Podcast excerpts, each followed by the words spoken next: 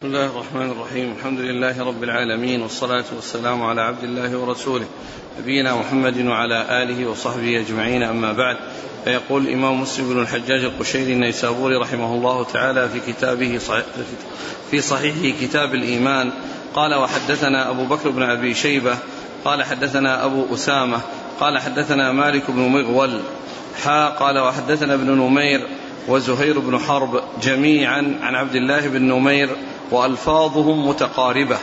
قال ابن نمير حدثنا أبي. قال حدثنا مالك بن مغول عن الزبير بن عدي عن طلحة عن مرة عن عبد الله رضي الله عنه أنه قال لما أسري برسول الله صلى الله عليه وآله وسلم انتهي به إلى سدرة منتهى وهي في السماء السادسة. إليها ينتهي ما يعرج به من الأرض. فيقبض منها وإليها ينتهي وإليها ينتهي ما يهبط به من فوقها فيقبض منها. قال إذ يغشى السدرة ما يغشى. قال فراش من ذهب. قال فأعطي رسول الله صلى الله عليه وسلم ثلاثا. أعطي الصلوات الخمس وأعطي خواتيم سورة البقرة. وغفر لمن لم يشرك بالله من أمته شيئا المقحمات. بسم الله الرحمن الرحيم، الحمد لله رب العالمين وصلى الله وسلم وبارك على عبده ورسوله نبينا محمد وعلى آله وأصحابه أجمعين. أما بعد فهذا الحديث يتعلق بالإسراء وأنه مما رآه النبي عليه الصلاة والسلام وأخبر به عن ما حصل في إسرائه في, في عروجه في الإسراء وعروجه إلى السماء وأنه انتهي به إلى سدرة المنتهى وأنه يعني بيان أنها لماذا قيل سدرة المنتهى؟ لأن ما يصعد به ويعرج به ينتهي إليها وما ينزل من من الوحي يعني فإنه يكون يكون انتهاؤه إليها بحيث يصعد ما كان يعني ينزل ما كان ينزل يعني من من الله عز وجل ينتهي إلى هذه السدرة وما كان يعرج به يوصل به إلى هذه السدرة وينتهي إليها. وذكر أنها في السماء السادسة وقد جاء في الأحاديث ما يدل على أنها السابعة وجمع بينها بأن يكون قد يكون أصلها في السادسة ولكن أكثرها ومعظمها إنما هو في السابعة. وذكر بعد ذلك أن النبي صلى الله عليه وسلم أعطي ثلاثا أعطي عليه الصلاة والسلام ثلاثا الأولى. الصلوات الخمس. أعطي الصلوات الخمس يعني فرض عليه الصلوات الخمس. فرضت عليه الصلوات الخمس. وهذا هو الذي انتهى إليه الأمر. وإلا فإن أول الفرض كان خمسين ولكنه خفف إلى أن وصل إلى خمس وصارت خمسا في العمل وخمسين في الأجر كما جاء في بعض الأحاديث في الأحاديث الأخرى الدالة على ذلك. وأعطي خواتيم سورة البقرة. يعني ما جاء في آخرها من الدعاء الذي فيه أن الله عز وجل استجاب.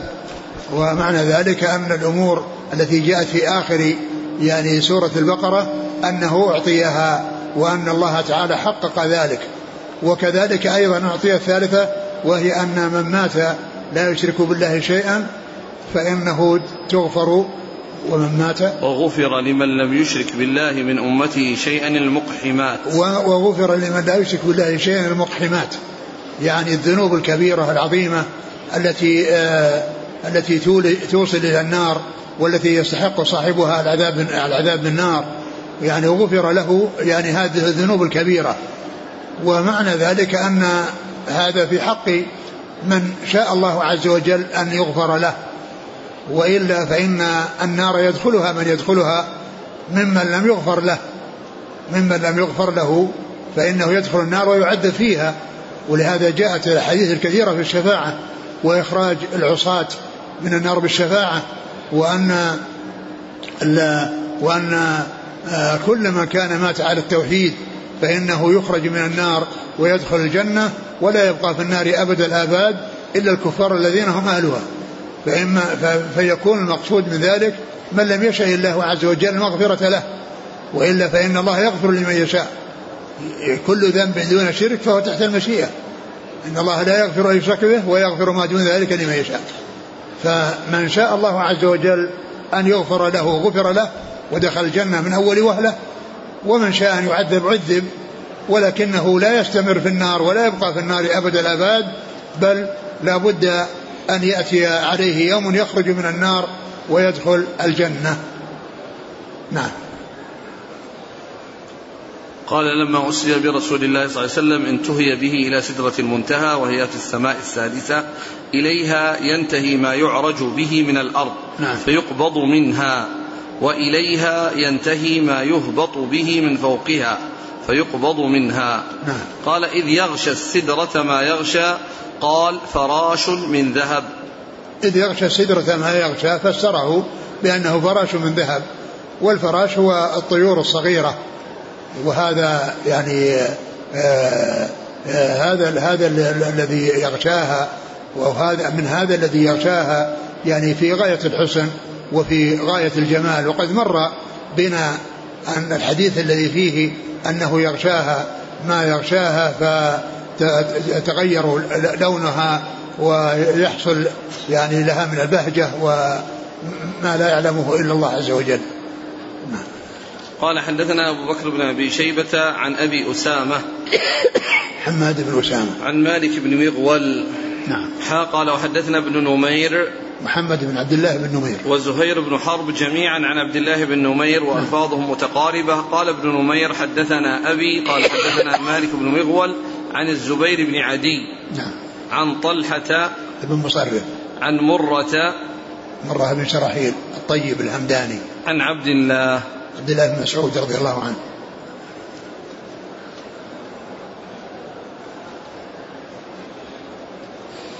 قال وحدثني أبو الربيع الزهراني قال حدثنا عباد وهو ابن العوام قال حدثنا الشيباني قال سألت زر بن حبيش عن قول الله عز وجل فكان قاب قوسين أو أدنى. قال أخبرني ابن مسعود رضي الله عنه أن النبي صلى الله عليه وآله وسلم رأى جبريل له ستمائة جناح. ثم ذكر هذا الحديث الذي فيه أن زر بن حبيش سأل عثمان مسعود عن عن فكان قاب قوسين أدنى أو أدنى فقال إنه رأى إنه رأى جبريل. يعني وله 600 جناح يعني أنه رآه على هيئته التي خلقه الله عز وجل عليها وأن له 600 جناح وقد رآه مرتين. مرة في السماء عند سدرة المنتهى كما هنا ومرة في الأرض. يعني سد الأفق. كبر حجمه سد الأفق وسيأتي الحديث يعني في ذلك. فإذا تفسير الآية الذي ذكره ابن مسعود وبينه ابن مسعود أن المقصود به أنه رأى جبريل وأنه على هيئته التي خلق عليها وله 600 جناح. ومعلوم أن الملائكة ذوي أجنحة كما قال الله عز وجل جاء الملائكة رسلا أولي أجنحة مثنى وثلاثة ورباع يزيد بالخلق ما يشاء. وجبريل جاء في الأحاديث الصحيحة أن له 600 جناح. نعم. قال وحدثني أبو الربيع الزهراني نعم. سليمان بن داود العتكي عن عباد بن العوام. نعم. وهو ابن العوام قال حدثنا الشيباني. وهو سليمان بن فيروز أبو إسحاق الشيباني. عن زر بن حبيش. وزر بن حبيش هذا من المخضرمين المعمرين. الذين أدركوا الجاهلية والإسلام ولم يلقوا النبي صلى الله عليه وسلم وهم من تجاوز أو بلغ 120 أو تجاوزها. وسبق أن ذكرت أن عددا من من كبار التابعين الذين هم المخضرمون تجاوزوا المئة والعشرين وهم زر بن حبيش وعبد الرحمن بن مل أبو عثمان النهدي وسويد بن غفلة ومعرور بن سويد و وخامس أيضا. لا أذكره الآن. نعم. عن عن عبد الله. نعم مسعود. قال حدثنا أبو بكر بن أبي شيبة قال حدثنا حفص بن غياث عن الشيباني عن زر عن عبد الله قال ما كذب الفؤاد ما رأى قال رأى جبريل عليه السلام له ستمائة جناح. وهذا مثل الذي قبله. نعم. قال حدثنا أبو بكر بن أبي شيبة عن حفص بن غياث عن الشيباني عن زر عن عبد الله. نعم. قال حدثنا عبيد الله بن معاذ العنبري قال حدثنا أبي قال حدثنا شعبة عن سليمان الشيباني أنه سمع زر بن حبيش عن عبد الله رضي الله عنه قال لقد رأى من آيات ربه الكبرى قال رأى جبريل في صورته له ستمائة جناح وهذا مثل الذي قبله. نعم. قال حدثنا عبيد الله بن معاذ العنبري عن أبيه. معاذ بن معاذ. عن شعبة عن سليمان الشيباني عن زر بن حبيش عن عبد الله. نعم. قال حدثنا أبو بكر بن أبي شيبة قال حدثنا علي بن مسر عن عبد الملك عن عطاء عن أبي هريرة رضي الله عنه ولقد رآه نزلة أخرى قال رأى جبريل. ثم ذكر هذا الأثر عن عطاء وعن عن أبي هريرة. عن أبي هريرة. عن عطاء عن أبي هريرة. نعم. نعم. قال لقد رآه نزلة أخرى يعني رأى جبريل. نعم. قال حدثنا أبو بكر بن أبي شيبة عن علي بن مسر عن عبد الملك. هو مات ابن عمير ولا غيره؟ مات عن عطاء عن أبي هريرة. نعم. عطاء بن أبي رباح. قال حدثنا أبو بكر بن أبي شيبة عن حفص عن عبد الملك عن عطاء عن ابن عباس. قال رآه بقلبه. ثم ذكر يعني هذا الحديث أو هذا الأثر عن ابن عباس قال أنه رآه بقلبه. والمقصود بذلك يعني يتعلق برؤية الله عز وجل وأنه رآه بقلبه يعني وأنه لم يره بعينه. نعم. قال حدثنا أبو بكر بن أبي شيبة عن حفص ابن غياث. عن عبد الملك عن عطاء عن ابن عباس. نعم. قال حدثنا أبو بكر بن أبي شيبة وأبو سعيد الأشج جميعا عن وكيع. قال الأشج حدثنا وكيع قال حدثنا الأعمش عن زياد بن الحصين أبي جهمة عن أبي العالية عن ابن عباس رضي الله عنهما أنه قال ما كذب الفؤاد ما رأى ولقد رآه نزلة أخرى قال رآه بفؤاده مرتين. هذا ما أدري هل يعني المقصود بهذا جبريل يعني جبريل رآه ببصره عليه الصلاة والسلام. رآه مرتين مرة في الأرض ومرة في السماء. فإذا كان المقصود به جبريل فقد رآه بعينه. رآه بعينه وأخبر يعني جاءت الأحاديث أنه رآه بعينه. نعم. قال حدثنا أبو بكر بن أبي شيبة وأبو سعيد الأشج. هو عبد الله بن سعيد. جميعا عن وكيع. بن الجراح. قال الأشج حدثنا وكيع قال حدثنا الأعمش. سليمان بن مهران. عن زياد بن الحصين عن أبي جهمة. أبو جهمة هو نفسه أبو جهمة. عن زياد بن الحصين أبي جهمة عن أبي العالية. هو وهو رفيع بن مهران الرياحي. عن ابن عباس. نعم. قال حدثنا أبو بكر بن أبي شيبة قال حدثنا حفص بن غياث عن الأعمش قال حدثنا أبو جهمة بهذا الإسناد. نعم. قال حدثني زهير بن حرب قال حدثنا إسماعيل بن إبراهيم عن داود عن الشعبي عن مسروق قال كنت متكئا عند عائشة رضي الله عنها فقالت يا أبا عائشة ثلاث من تكلم بواحدة منهن فقد أعظم على الله الفدية. قلت ما هن؟ قالت من زعم أن محمدا صلى الله عليه وسلم رأى ربه فقد أعظم على الله الفدية. قال وكنت متكئا فجلست. فقلت يا أم المؤمنين أنظريني ولا تعجلي ولا تعجليني. ألم يقل الله عز وجل ولقد رآه بالأفق المبين ولقد رآه نزلة أخرى؟ فقالت أنا أول هذه الأمة سأل عن ذلك رسول الله صلى الله عليه وسلم فقال إنما هو جبريل لم أره على صورته التي خلق عليها غيرها غير هاتين المرتين. رأيته منهبطا من السماء سادا عظم خلقه ما بين السماء إلى الأرض. فقالت أولم تسمع أن الله يقول لا تدركه الأبصار وهو يدرك الأبصار وهو اللطيف الخبير؟ أولم تسمع أن الله يقول وما كان لبشر أن يكلمه الله إلا وحيا أو من وراء حجاب أو يرسل رسولا فيوحي بإذنه ما يشاء إنه علي حكيم. قالت ومن زعم أن رسول الله صلى الله عليه وسلم كتب شيئا من كتاب الله فقد أعظم على الله الفرية. والله يقول يا أيها الرسول بلغ ما أنزل إليك من ربك وإن لم تفعل فما بلغت رسالته. قالت ومن زعم أنه يخبر بما يكون في غد فقد أعظم على الله الفرية والله يقول قل لا يعلم من في السماوات والأرض الغيب إلا الله.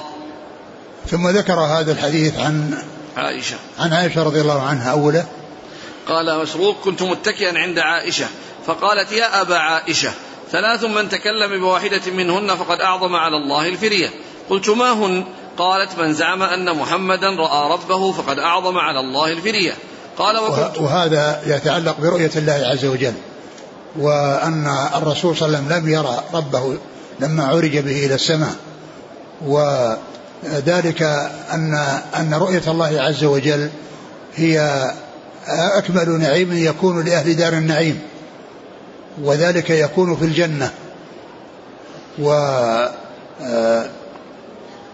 فيكون يعني في, في الحياة الدنيا لا, لا, لا يراه أحد. أقول لا يراه أحد لا, لا يراه المؤمنون وإنما يرونه في الجنة. فيكون الرؤية أن في الدنيا لم تحصل ولكنها في الآخرة ستوجد. وقد جاءت فيها الآيات والأحاديث المتواترة عن رسول الله صلى الله عليه وسلم. وأخبرت عائشة رضي الله عنها بأن من قالت إن محمدا رأى ربه فقد أعظم على الفرية لأن هذا غير صحيح لأنه لا يرى في الدنيا وإنما يرى في الآخرة.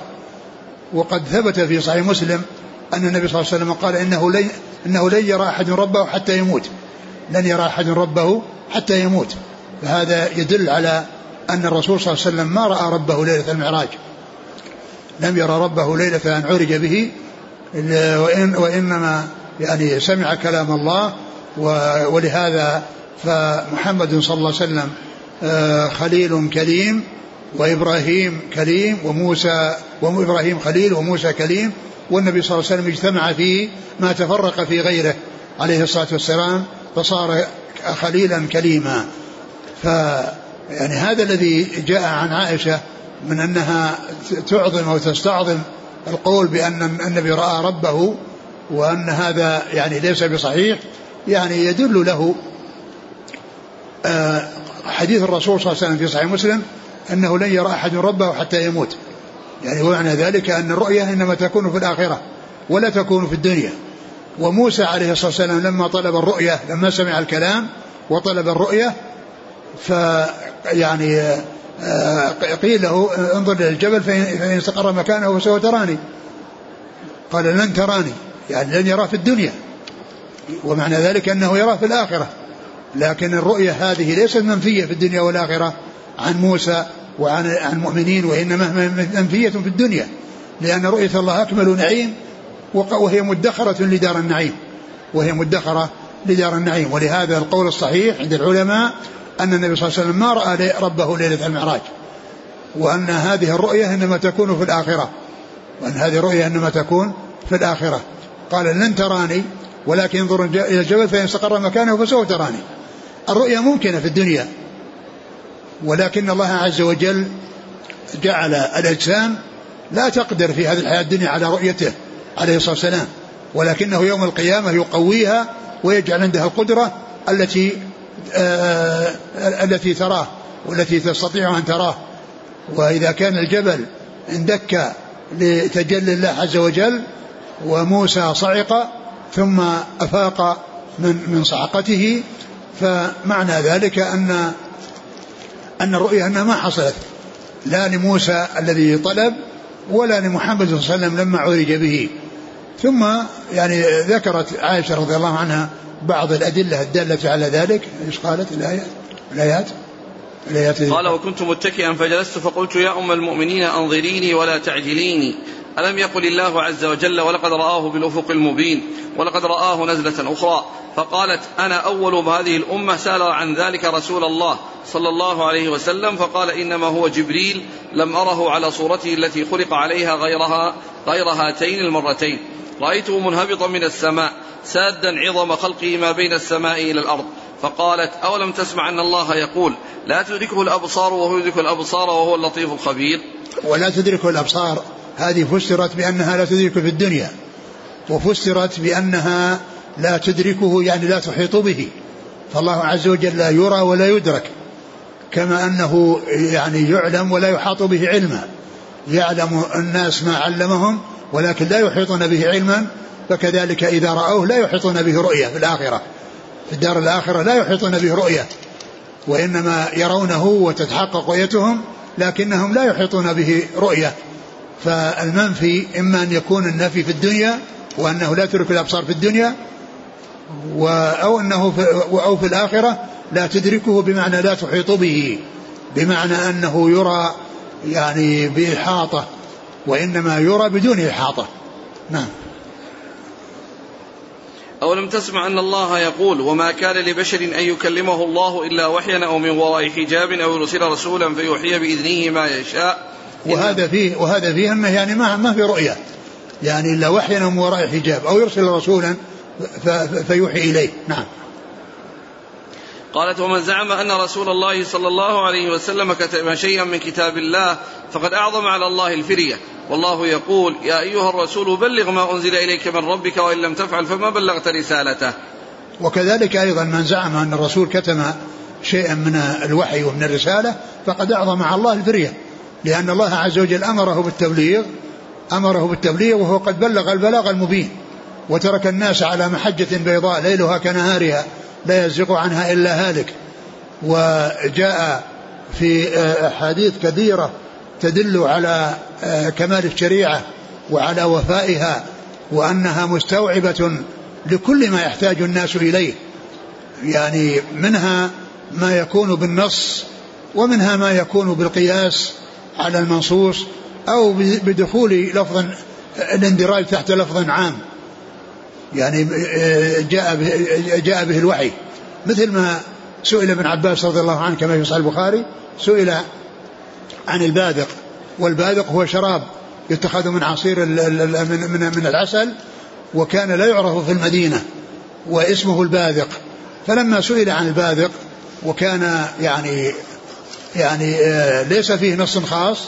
قال سبق محمد صلى الله عليه وسلم الباذق. سبق محمد صلى الله عليه وسلم الباذق. يعني أنه أتى بشيء أتى آه، بأدلة تشمله وتشمل غيره. تشمل كل شيء سواء كان في زمنه أو في غير زمنه. ثم ذكر ذكر الحديث الذي فيه يعني ما أسكر كثيره فقليله حرام. فيعني وأن كل مسكر فهو حرام. يعني كل مسكر خمر وكل خمر حرام كل مسكر, كل آه، مسكر خمر وكل خمر حرام يعني هذا يشمل كل ما كان معروفا في زمان أو لم يعرف. مثل هذا الباذق الذي سئل عنه وكان وكان معروفا.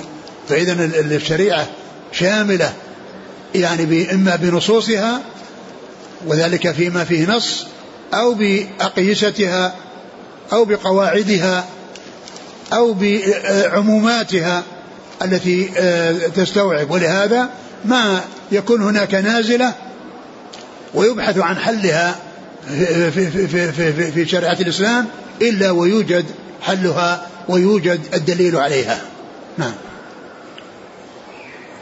قالت ومن زعم أنه يخبر بما يكون في غد فقد أعظم على الله الفدية. والله يقول قل لا يعلم من في السماوات والأرض الغيب إلا الله. ومن زعم أنه يخبر عما في غد يعني أنه يعلم ما في غد يعني على الإطلاق فقد أعظم فقد أعظم على الله الفرية. و, و... يعني ف فالرسول صلى الله عليه وسلم لا يعلم المغيبات إلا ما أطلعه الله عليه إلا ما أطلعه الله عليه.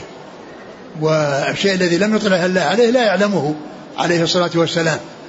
ف وقد جاء في الحديث أن الحديث اللي في البخاري وغيره أن أن الجواري التي كنا يغنين ويقولن وفينا رسول الله يعلم فيما يعلم ما في غد وفينا رسول الله يعلم ما في غد قال دعي هذا وقولي ما كنت تقولين. يعني معناه أن هذا يعني يترك وأنه لا يقال لأن الرسول صلى الله عليه وسلم لا يعلم ما في غد لأنه لا يعلم كل شيء مستقبل إلا الله عز وجل. لكن الرسول أطلعه الله على كثير من المغيبات المستقبلة. يعني مثل اشراط الساعة القريبة من قيامها والبعيدة من قيامها وأخبر عن أمور وقعت في زمنه صلى الله عليه وسلم. يعني وبعد يعني سنوات يعني قليلة يعني من وفاته عليه الصلاة والسلام. مثل ما جاء في الحديث الذي قال فيه النبي صلى الله عليه وسلم لما كان حاملا الحسن وهو يعني يخطب الناس فقال إن ابني هذا سيد. وسيصلح الله به بين فئتين عظيمتين المسلمين فهذا إخبار عن أمر المستقبل سيحصل على يد الحسن. وقد تحقق ذلك في عام 41 حيث اجتمعت كلمة المسلمين على يديه رضي الله تعالى عنه وأرضاه وتحقق هذا الذي أخبر به رسول الله عليه الصلاة والسلام. فإذا الرسول يعني إذا ما أطلعه الله عليه فإنه من الأمور في الأمور المستقبلة فإن هذا من تعليم الله عز وجل إياه. والشيء الذي لم يعلمه الله عليه لم يعلمه إياه ولم يطلعه عليه فإن هذا لا يعلمه. والذي يستقل بعلم كل شيء يعني في الماضي والحاضر والمستقبل هو الله سبحانه وتعالى. قل لا يعلم من في السماوات والأرض الغيب إلا الله. فهو الذي يعلم الغيب على الإطلاق وغيره لا يعلم إلا ما علمه الله عز وجل إياه. الصحابة رضي الله عنهم لما سمعوا هذا الكلام من رسول الله صلى الله عليه وسلم عن الحسن ما الذي فهموه؟ لا شك أنهم فهموا أن الحسن لن يموت طفلا صغيرا. لن يموت طفلا صغيرا. لأن الرسول أخبر عن مغيب سيحصل على يديه إذا كبر. وهذا يفيد أنه سيكبر وأنه سيحصل على على يديه صلح. إذا المنفي هنا بالنسبة لغد وبما يكون في المستقبل إنما هو على الإطلاق. وإلا فإن ما أطلعه الله عز وجل عليه من الأمور المغيبة فإن هذا قد حصل من الله عز وجل له ولكن المنفي هنا الإطلاق. نعم. قال حدثني زهير بن حرب عن إسماعيل بن إبراهيم عن داود. داود بن أبي هند. عن الشعبي. عامر بن شراحيل. عن مسروق. ابن الأجدع. عن عائشة. نعم. قال وحدثنا محمد بن المثنى. قال حدثنا عبد الوهاب قال حدثنا داود بهذا الإسناد نحو حديث ابن علية وزاد قالت ولو كان محمد صلى الله عليه وسلم كاتما شيئا مما أنزل عليه لكتم هذه الآية وإذ تقول للذي أنعم الله عليه وأنعمت عليه أمسك عليك زوجك واتق الله وتخفي في نفسك ما الله مبديه وتخشى الناس والله أحق أن تخشاه. ثم ذكر هذا الإسناد الحديث الثاني أو الطريق الثاني أنها قالت لو كان النبي صلى الله عليه وسلم كاتما شيء من القرآن لكتم هذه الآية وهي تقول الذي أنعم الله عليه وأنعمت عليه أمسك عليك زوجه واتق الله وتخفي في نفسك ما الله مبديه. لو كان كاتما شيء لكاتم هذه الآية التي فيها عتاب للرسول صلى الله عليه وسلم. نعم. قال حدثنا محمد بن المثنى عن عبد الوهاب وهذا هذا يكون من قبيل الإخبار عن عن عن, عن عما عما لا يكون أن لو كان كيف يكون. يعني إخبار عمن لا يكون ما لا يكون أن لو كان كيف يكون. لأن الرسول لم يكن كاتما شيئا ولو كان كاتما لكتم هذه الآية. قال حدثنا محمد بن المثنى عن عبد الوهاب بن عبد المجيد عن داود بهذا الإسناد نحو نحو حديث ابن علية. نعم. قال حدثنا ابن نمير قال حدثنا أبي قال حدثنا إسماعيل يعني عن هنا قال نحو حديث ابن علية هنا أشار إليه بنسبته إلى أمة. وفي الأول قال اسم إبراهيم بن إسماعيل بن إبراهيم. يعني في الأول في الإسناد قال إسماعيل بن إبراهيم. فذكر في الأول باسمه وذكره في الآخر بنسبته إلى أمة وهو الذي اشتهر به. نعم. قال وحدثنا قال حدثنا ابن نمير قال حدثنا أبي قال حدثنا إسماعيل عن الشعبي عن مسروق. قال سألت عائشة رضي الله عنها هل رأى محمد صلى الله عليه وسلم ربه؟ فقالت سبحان الله لقد قف شعري. لقد قف شعري لما قلت. وساق الحديث بقصته وحديث داود أتم وأطول. إيش؟ أعد قال مسروق سألت عائشة هل رأى محمد صلى الله عليه وسلم ربه؟ فقالت سبحان الله لقد قف شعري لما قلت. نعم.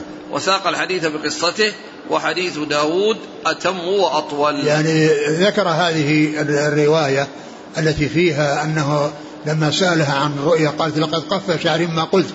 يعني استعظمت ذلك ووقف شعرها يعني استعظاما لهذا الشيء الذي سئل عنه.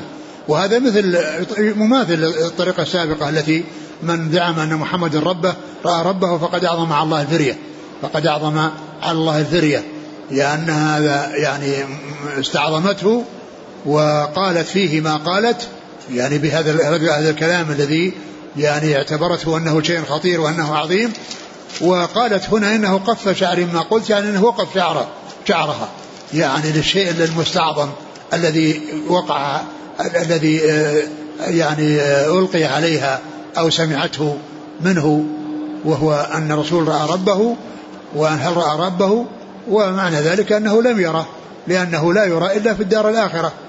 والرسول صلى الله عليه وسلم قال إنكم لن ترى إنه لن يرى أحد ربه حتى يموت لفظ لن تروا ربكم حتى تموتوا.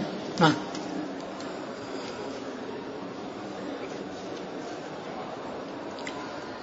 قال وحدثنا ابن نمير قال حدثنا أبو أسامة قال حدثنا زكريا عن ابن أشوع عن عامر عن مسروق قال قلت لعائشة فأين قوله ثم دنا فتدلى فكان قاب قوسين أو أدنى فأوحى إلى عبده ما أوحى؟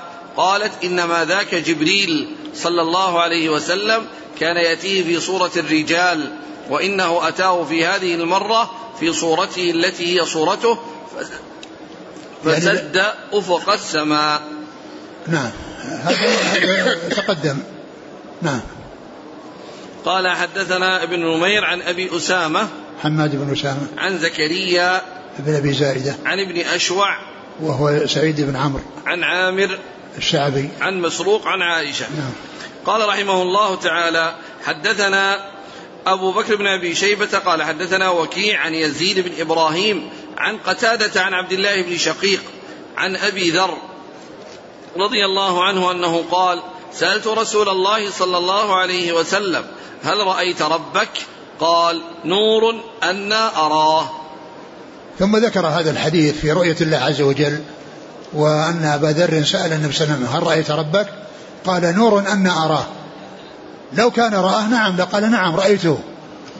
لكن قوله نورا أنا أراه يعني أن أن النور الذي هو نور الحجاب يعني آه، منعني من رؤيته فكيف أراه والنور آه، آه، يعني بيني وبينه؟ قال نور أن أراه يعني كيف أراه والنور وقد يعني منعني من رؤيته؟ والمقصود ذلك نور الحجاب الذي جاء في بعض الروايات قال رأيت نورا. قال رأيت ربك قال رأيت نورا. يعني رأى نور الحجاب. نعم. قال حدثنا أبو بكر بن أبي شيبة عن وكيع نعم. عن يزيد بن إبراهيم نعم. عن قتادة نعم.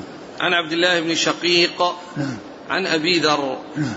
قال حدثنا أبو ذر جندب بن جنادة رضي الله عنه. نعم. قال حدثنا محمد بن بشار قال حدثنا معاذ بن هشام قال حدثنا أبي حا قال وحدثني حجاج بن الشاعر قال حدثنا عفان بن مسلم قال حدثنا همام كلاهما عن قتادة عن عبد الله بن شقيق. قال قلت لأبي ذر لو رأيت رسول الله صلى الله عليه وسلم لسألته. فقال عن أي شيء كنت تسأله؟ قال كنت أسأله هل رأيت ربك؟ قال أبو ذر قد سألت. فقال رأيت نورا. ثم ذكر هذا هذا هذه الطريقة الثانية التي يعني قال فيه عبد الله بن شقيق لو رأيت النبي صلى الله عليه وسلم وهو تابعي لسألته قال عن تسأل عن ماذا؟ قال هل رأى ربه؟ قال قد سألته وقال رأيت نورا. فإذا قوله رأيت نورا يعني لو كان رأى ربه قال نعم رأيت ربي. ولكنه قال رأيت نورا وهو النور وهو نور الحجاب. الذي سيأتي في الحديث قال حجابه النور. لو كشف لأحرق سبحات وجهه ما انتهى إليه بصره من خلقه. فقوله نور أن أراه يعني كيف أراه؟ والنور يعني آه، منعني من رؤيته. وهنا قال رأيت نورا أي نور الحجاب. وقال هناك حجابه النور كما سيأتي. حجابه النور لو كشفه لا أحرق سبحات وجهه ما انتهى إليه بصره من خلقه. نعم. قال حدثنا محمد بن بشار عن معاذ بن هشام عن أبيه. هشام الدستوائي. قال حا وحدثنا حجاج بن الشاعر عن عفان بن مسلم عن همام. همام بن يحيى العوذي. كلاهما عن قتادة عن عبد الله بن شقيق عن أبي ذر. نعم. قال رحمه الله تعالى حدثنا أبو بكر بن أبي شيبة وأبو كريب. قال حدثنا أبو معاوية. قال حدثنا الأعمش عن عمرو بن مرة عن أبي عبيدة عن أبي موسى رضي الله عنه أنه قال قام فينا رسول الله صلى الله عليه وسلم بخمس كلمات. فقال إن الله عز وجل لا ينام ولا ينبغي له أن ينام. يخفض القسط ويرفعه. يرفع إليه عمل الليل قبل عمل النهار وعمل النهار قبل عمل الليل. حجابه النور. وفي رواية أبي بكر النار لو كشفه لأحرقت سبحات وجهه ما انتهى إليه بصره من خلقه. وفي رواية أبي بكر عن الأعمش ولم يقل حدثنا. ثم ذكر هذا الحديث الذي يعني فيه الرؤية أو فيه نفي نفي الرؤية حيث قال أن أن قال حجابه النور. إيش قبله؟ قال قام فينا صلى الله عليه وسلم بخمس كلمات. لا الكلام الأخير. حجابه النور لا. قال حجابه النور. يعني لو كشفه. لو كشفه يعني كشف الحجاب الذي هو النور. لا أحرق سبحات وجهه ما انتهى إليه بصره من خلقه. لا أحرق سبحات وجهه يعني الذي هو نوره ما انتهى إليه بصره من خلقه. وهذا يفيد بأنه رأى الحجاب ولكنه لم يرى الله عز وجل. وهذا يفيد أيضا بأن المخلوقات يعني آه، لا تثبت يعني أمام رؤيته إذا يعني إذا تجلى لها كما أن الجبل لم لما تجلى الله عز وجل له اندك اندك ولم يثبت. فيقول في هذا الحديث لو كشفه لأحرق سبحات وجهه ما انتهى إليه بصره من خلقه. وكلمة من خلقه هنا المقصود بها بيان الجنس ليست للتبعيض. يعني هي المقصود بها من خلقه يعني الخلق الذين يعني آآ آه، آآ آه، يتجلى لهم. نعم. وفي أوله إن الله لا ينام. قال في أربعة قال إن الله لا ينام. خمس كلمات. نعم. إن الله لا ينام. وذلك لأنه لكماله وعظمته سبحانه وتعالى وكمال قيوميته أنه لا ينام. وجاء ذلك في آية الكرسي. الله لا إله إلا القيوم لا تأخذه سنة ولا نوم. لا تأخذه سنة ولا نوم. يعني السنة التي هي يعني أقل النوم أو اليسير من النوم لا يحصل ذلك لله عز وجل لأن حياته الحياة الكاملة وقيوميته القيومية الكاملة فلا يحصل له ذلك الذي هو يحصل له النوم. لأن هذا ينافي كمال قيوميته وكمال حياته. لأن حياته في غاية الكمال فلا يتطرق فيها نوم لا يحصل فيها نوم ولا ينبغي أن يكون يعني آه، له ذلك الوصف الذي هو كونه ينام. إن الله لا ينام ولا ينبغي أن ينام. يخفض القسط ويرفعه؟ نعم. يخفض القسط ويرفعه. قيل المقصود بذلك الميزان والعدل الذي يعني الله, الله تعالى يعني يعدل في خلقه ويرزقهم ويعطي من يشاء ويعني يكثر لمن يشاء ويقلل لمن يشاء. فالأمر بيده سبحانه وتعالى. وهو عادل في في فعله وأفعاله كلها يعني عدل. نعم. يرفع, يرفع إليه عمل الليل قبل عمل النهار وعمل النهار قبل عمل الليل. يعني أن ما يعمله الناس بالنهار يرفع إليه يعني آه بعد انتهائه وكذلك الليل يعمل يرفع إليه بعد انتهائه. ومعنى ذلك أن عمل الليل يرفع إليه قبل عمل النهار يعني بحيث أن أنها إذا جاء النهار رفع له عمل الليل وإذا جاء الليل رفع له عمل, النهار. يعني عند انتهاء آه، النهار يرفع العمل وعند انتهاء الليل يرفع العمل. نعم. ثم قال حجابه النور وفي رواية أبي بكر النار لو كشفه لأحرقت سبحات وجهه ما انتهى إليه بصره من خلقه. نعم. هذا, هذا من أوضح الأدلة الدالة على أنه لم يرى ربه. ثم إنه لو كان رآه لجاء النص منه يقول نعم رأيت ربي. وهذا يعني أعظم شرف لأن يحصل له في الدنيا وهو ممكن أن يحصل ولكن الله شاء وجعل الأبصار في هذه الحياة الدنيا لا تقدر على رؤيته ولكنه في الدار الآخرة يقويها ويصير عندها القوة التي تطيق أن تراه. نعم. قال حدثنا أبو بكر وأبي شيبة وأبو كريب. محمد بن العلاء. عن أبي معاوية. محمد بن خازم عن الأعمش عن عمرو بن مرة عن أبي عبيدة وهو ابن عبد الله بن مسعود. عن أبي موسى. نعم عبد الله بن قيس الأشعري رضي الله عنه. قال حدثنا إسحاق بن إبراهيم قال أخبرنا جرير عن الأعمش بهذا الإسناد. قال قام فينا رسول الله صلى الله عليه وسلم بأربع كلمات ثم ذكر بمثل حديث أبي معاوية ولم يذكر من خلقه وقال حجابه النور. يعني أن قال لم يذكر كلمة من خلقه اللي جاءت في آخر الحديث. لا انتهى إليه ما انتهى إليه بصره من خلقه لم يذكرها. وعرفنا أنها في, في, في الرواية المثبتة مقصود بها الجنس. يعني جنس الخلق لا المقصود بعض الخلق وأن بعضهم يعني يحصل له السلامة وإنما المقصود أن كل من آه، من انتهى إليه بصره من خلقه يحترق. لا حرق سبحات وجهه من انتهى إليه بصره من خلقه. وقال حجابه النور. يعني وهذه جاءت في الرواية السابقة. نعم. قال حدثنا إسحاق بن إبراهيم عن جرير بن عبد الحميد. عن الأعمش بهذا الإسناد. نعم. قال حدثنا محمد بن المثنى وابن بشار. قال حدثنا محمد بن جعفر. قال حدثني شعبة عن عبد بن مرة عن أبي عبيدة عن أبي موسى رضي الله عنه. قال قام فينا رسول الله صلى الله عليه وسلم بأربع.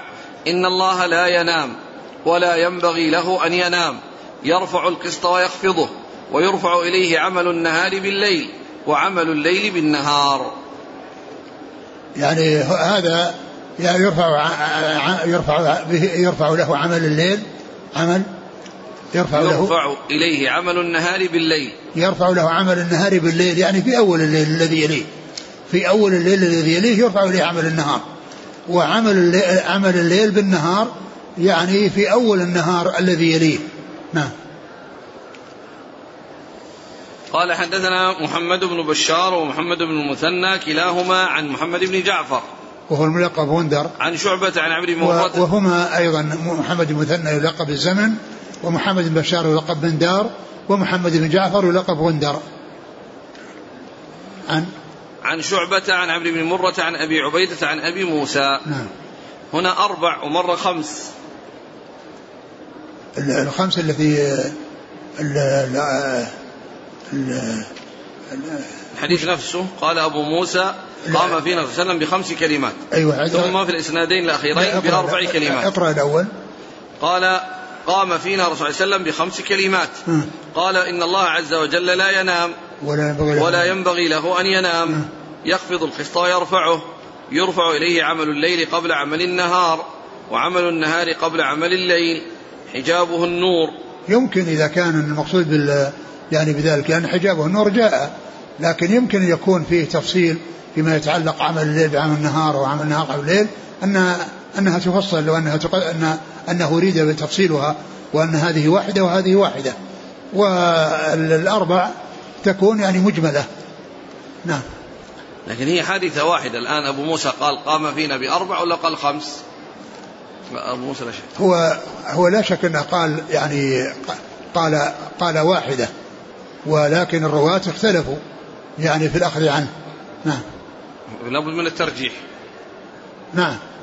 فهو يعني ما فيه إلا أن يقال ان أن فيه تفصيل لأنه ما جاء ما دام جاء عن, عن هذا وجاء عن هذا فيحمل على أن فيه آه الخمس فيها تفصيل والرابعة فيها إجمال والاربع إجمال.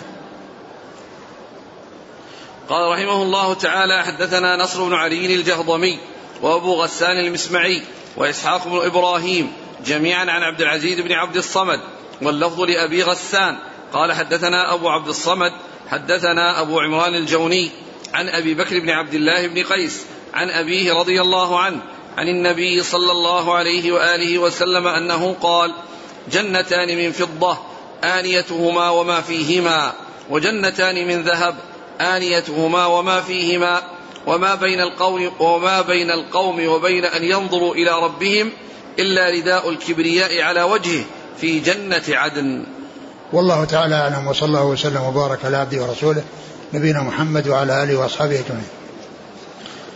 جزاكم الله خيرا وبارك الله فيكم ألهمكم الله الصواب ووفقكم للحق شفاكم الله وعافاكم ونفعنا الله بما سمعنا وغفر الله لنا ولكم وللمسلمين أجمعين. آمين آمين.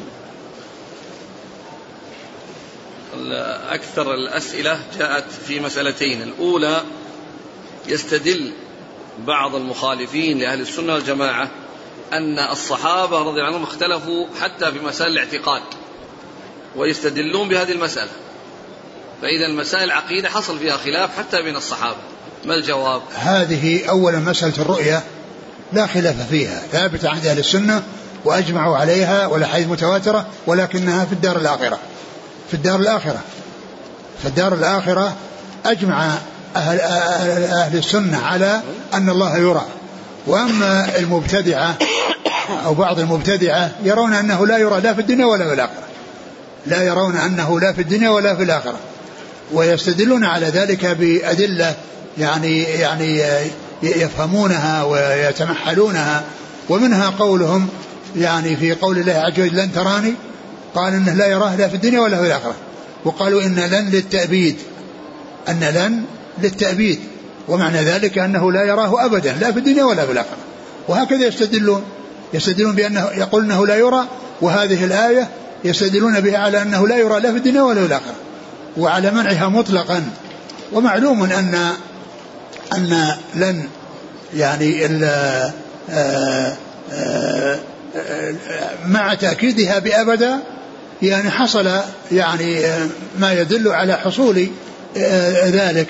ولن يتمنوه أبدا بما قد قدمت أيديهم وهم يعني يتمنون يعني يحصل منهم التمني. ولهذا يقول أظن ابن مالك ومن رأى النفي بلن مؤبدا فاردده وسواه فاعضده. ومن رأى النفي بلن مؤبدا فاردده وسواه فاعضده. فقول هؤلاء المبتدعة أن أن لن تراني هذه تفيد التأبيد ويستدلون بها على عدم الرؤية في الآخرة أهل السنة يرون الله يرى في الآخرة. لكن أصل الرؤية يعني كما هو معلوم ثابتة وإنما هذا الذي حصل لا يترتب عليه شيء في العقيدة. هل رأى رسولنا ربه وما رآه؟ هو سيراه. والمؤمنون سيرونه. والرؤية ثابتة.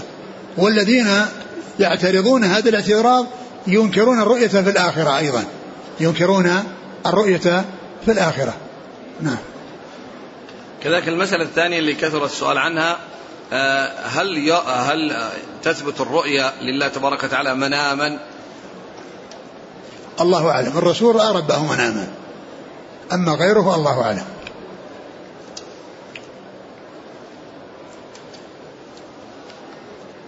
ما المقصود بسبحات وجهه؟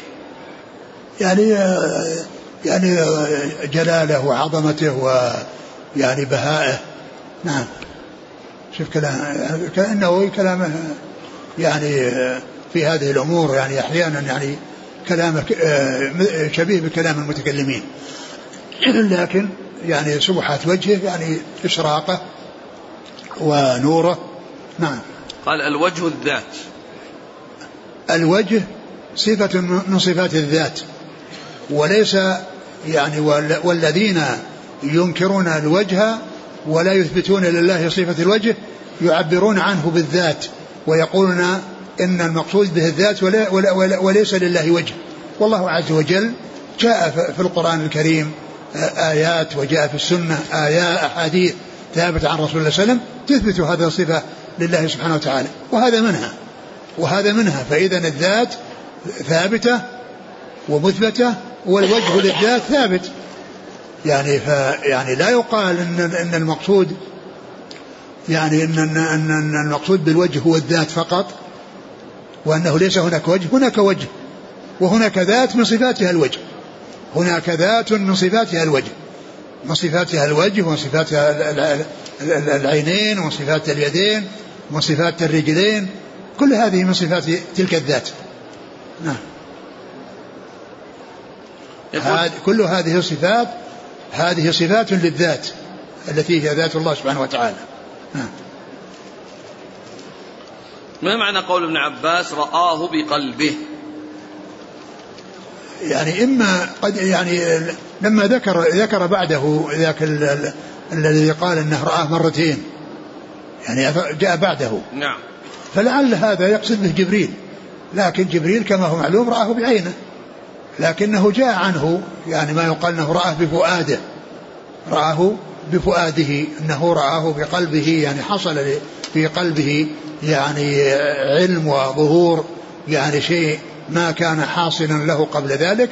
لكن المقصود آه، المنفي والذي حصل نفيه والدلالة عليه في الأحاديث هو نفي الرؤية البصرية.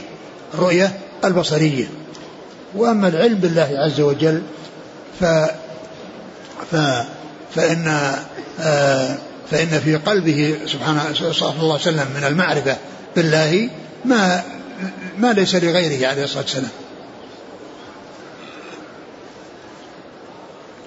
لو كشفه لأحرقت سبحات وجهه ما انتهى إليه بصره من خلقه. نعم. الأخ يقول نريد التعليق على ما انتهى إليه يعني كل شيء أصلا أصلا آه، بصره يعني يحيط بكل شيء. ولا يقال أنه ينتهي إلى شيء دون شيء. ولهذا يعني قالوا في من خلقه لبيان الجنس لا للتبعيض. يعني الإشكال يأتي إذا قيل أنها للتبعيض ولكن لا يجوز التبعيض إلى بيان الجنس. يعني أن كل ما يقع عليه بصره ينتهي. كل ما يقع عليه بصره ينتهي. نعم. ويحترق يحترق يعني. نعم. يقول هل آه نرجح رواية النار على النور حجابه النار لقوله لأحرقت؟ ليس بلازم. النار يحرق. ليس بلازم. ليس بلازم أن يعني لأن الآن الذي حصل هو الحجاب اللي وصف بأنه نار. الحجاب هو الذي وصف بأنه نور أو نار. ليس آه، وجه الله عز وجل. لأن قال حجابه النور أو النار. فإذا هذا وصف للحجاب وليس لله عز وجل. نعم. يقول كيف نجمع بين قوله لو كشفه لأحرقت سبحات وجه من إليه بصر خلقه؟ والله سبحانه وتعالى قد تجلى للجبل ولكن لم يحرق الجبل. إن من دك نعم. يعني حصل حصل تجلي يعني للجبل وأن أنه اندك ولم يثبت لرؤية, لرؤية الله عز وجل فكذلك ما هو دونه ممن هو من من من ممن هو من لحم ودم يعني من باب أولى أنه لا يثبت ولا يستطيع. وش وش الإشكال؟ وش يعني هنا قال لو كشف لاحرقت سبحات وجه من انتهى اليه بصر. يعني كل ما هذا سينحرق بينما الجبل ما انحرق إنما اندك فقط. هذا هو يعني كونه اندك وانتهى يعني معناه أنه ما ثبت ما ثبت أمام رؤية الله عز وجل. يقول السائل أحسن الله إليك هل يجوز أن أنوي حجة أو عمرة عن جميع المسلمين؟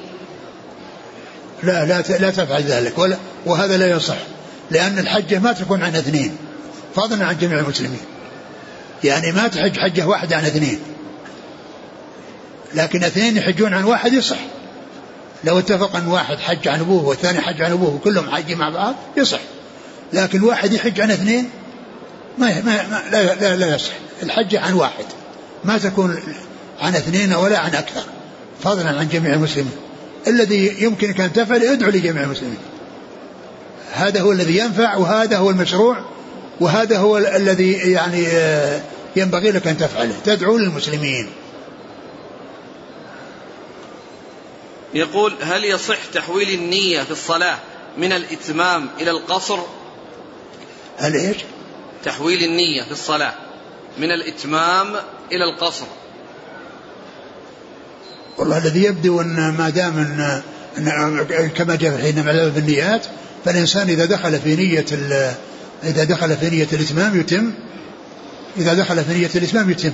ما يحول إلى القصر. ما دام أنه دخل في في نية الإتمام. هذه أحسن الله إليك تحصل كثيرا. الحجاج في أول يوم ثمانية يصلون يظنون أنها يصلون إتمام. فيفاجئون بأن الإمام سيصلي ويسلم من ركعتين.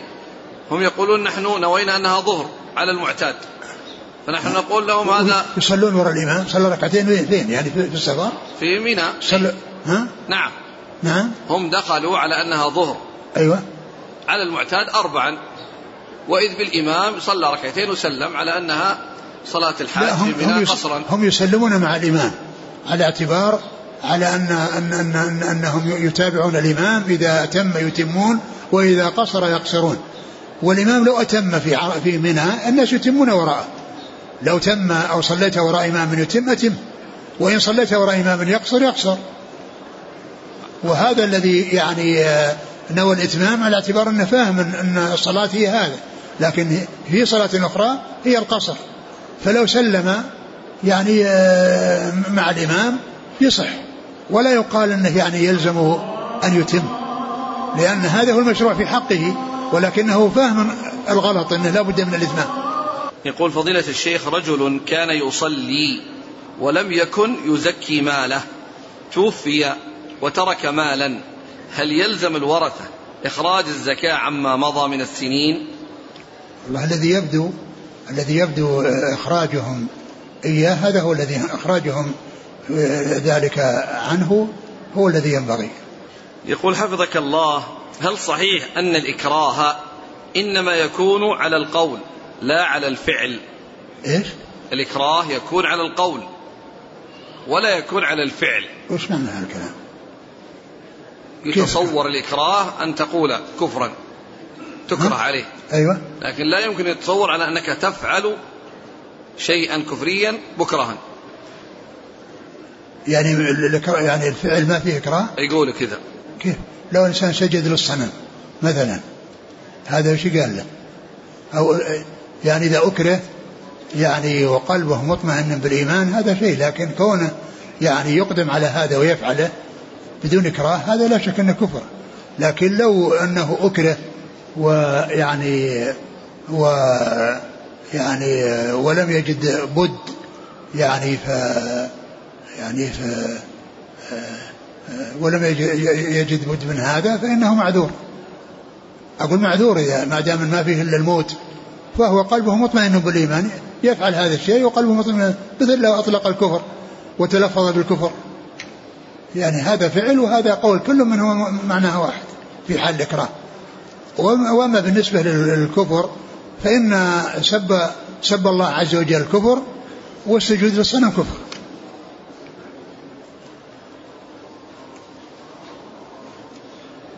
يقول أعطاني بعض الناس مبلغا من المال لأوزعه على المحتاجين. فإذا كنت أنا وأسرتي بحاجة إلى هذا المال هل لي أن آخذ منه؟ إذا أقول مثل هذه الحالة ينبغي أن تقول لهذا الشخص أن تقول لهذا الشخص الذي أعطاك توزع تقول أنا بحاجة. أما كونك تعطي يعني أقارب أقاربك من المحتاجين ما في بس لكن كونك أنت تأخذ استأذن. يقول وفقك الله أنا صاحب غنم. بعت لرجل بعضا من غنمي بالمؤجل. وتأخر علي في السداد. فلما ذهبت إليه وجدت بعضا من غنمي قد أنتجت وأعجبتني هذا النتاج. فقلت لصاحبها بعني من النتاج اثنين. واقتطع من مالي الموجود عندك. هل هذا يدخل في البيع العينة؟ البيع عينة هل يدخل؟ لا هذا استيفاء حق. ما دام إنه ما حصل حقه ولكنه يعني شرى يعني من من يعني من, من هذا النتاج يعني شيء يسترد به حقه يعني يسترد به حقه. يعني ما هذا ليس هذا ليس هذا من العينة، العينة يعني نفس السلعة يعني يعني تعود إلى صاحبها. وأما هذا إنتاج. أقول هذا أقول هذا إنتاج. إذا يبيع النتاج أما الغنم الاصلي لا لا, لا, لا يبيع نعم. فإذا قال هل إذا باعني من غنمي الذي قد بعته من قبل بأكثر أو بأقل هل يدخل في العينة؟ لا إذا باع إذا باع بأكثر ما في بس إذا كان حصل البيع بأكثر هو المحذور أن تعود العين أن تعود العين إلى صاحبها وتبقى ذمة ذاك مشغولة أما إذا زاده وتجاوز هذا وذمة يمين مشغولة وإنما حصل زود يعني حصل ربح فهذا لا ما في محذور.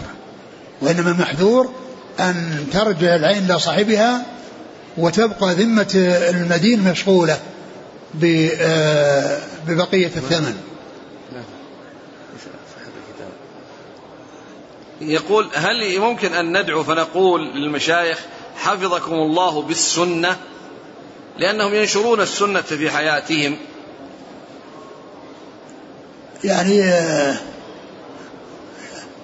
يعني هم ينشرون السنة لكن الدعاء لهم يعني بأن نقول حفظهم الله يعني باتباع السنة إذا كان مقصود باتباع السنة وحفظكم الله يعني في في, في, في هذه الحياة على خير وعلى استقامة. هذا إذا كان مقصود بهذا لا بأس. لكن آه، إذا كان آه، كون يعني السنة يحفظها الله بأهل العلم. كما قال إن في الحديث الذي فيه إن الله لا يقبض العلم انتزاعا ينتزعه من من قلوب الرجال ولكن يقبضه بموت أهل العلم. فلا شك أن فيهم فيهم يعني حفظ للسنة لكن بالنسبة للدعاء لهم يعني بأن يحفظهم الله عز وجل بالسنة يعني يحفظهم الله في في بأن يعيشوا على سنة وأن يبقوا في حفظ الله ورعايته مستقيمين على السنة هذا هو الذي يعني يستقيم. يقول مما ينتشر مقولة إن أقوال الصحابة ليست بحجة وأن الله لم يكلفنا بالأخذ بأقوالهم. الصحابة إذا اختلفوا يعني يبحث عن عما ما يرجحه الدليل أو عما يعني يكون فيه وجه من الترجيح. وأما إذا لم يوجد خلاف إذا لم يوجد خلاف وجد قول لصحابي لم يوجد له خلاف فهذا من من من جملة الأدلة المختلف فيها والذي قال بعض أهل العلم أنه حجة. يعني ما دام أنه يعني آه، رأي لصحابي فرأي الصحابي آه، يعني أقوى من رأي غيره وأمكن من رأي غيره. نعم. يقول أخ يريد أن ينشئ مؤسسة مؤسسة اتصالات. تعمل في توصيل الإنترنت للشركات وللبيوت. فهل هذا العمل جائز؟ العمل الذي يترتب عليه مفاسد وأضرار يعني يدخل فيه الإنسان ويترتب على بسببه أضرار للناس الخير له أن يبتعد. عن كل شيء يعني يكون متسببا فيه بإلحاق الضرر بالناس. نعم. أحسن الله إليكم من أنواع الشفاعات من استحق دخول النار أن لا يدخلها. ما الدليل على هذه الشفاعة؟ الدليل على ذلك قول الرسول اللهم سلم سلم. يعني على الصراط يقول اللهم سلم سلم. فهذا هو الدليل على أن من استحق النار يدخلها لأن هذا دعاء لمن استحق أن لا يدخل. وهذا ذكره ابن القيم في كتابه في كتابه تهذيب السنن وقال إنه لا يحضرني دليل على هذا لما ذكر هذه المسألة قال ولا يحضرني دليل وهذا هو الدليل من سهى في سجوده ولم يدرك إلا ما بعد ما رفع الإمام من من الركوع هل يقضي ركعة؟ من من إيش؟ سجد وسهى وما أدرك إلا ما بعد الركوع. يعني السهو مع الإمام ولا نعم نعم. لا إذا كان مع الإمام يعني ليس عليه سهو. سهى ترك جلس ساجد ما سمع إلا قال الإمام سمع الله لمن حمده. يعني في الركعة؟ إيه. هذه فاتت الركعة لا شك. وش يسوي؟ يأتي بركعة. إذا سجد نعم. نعم. يأتي بركعة إذا سلم الإمام. جزاكم الله خيرا. سبحانك اللهم وبحمدك نشهد أن لا إله إلا أنت نستغفرك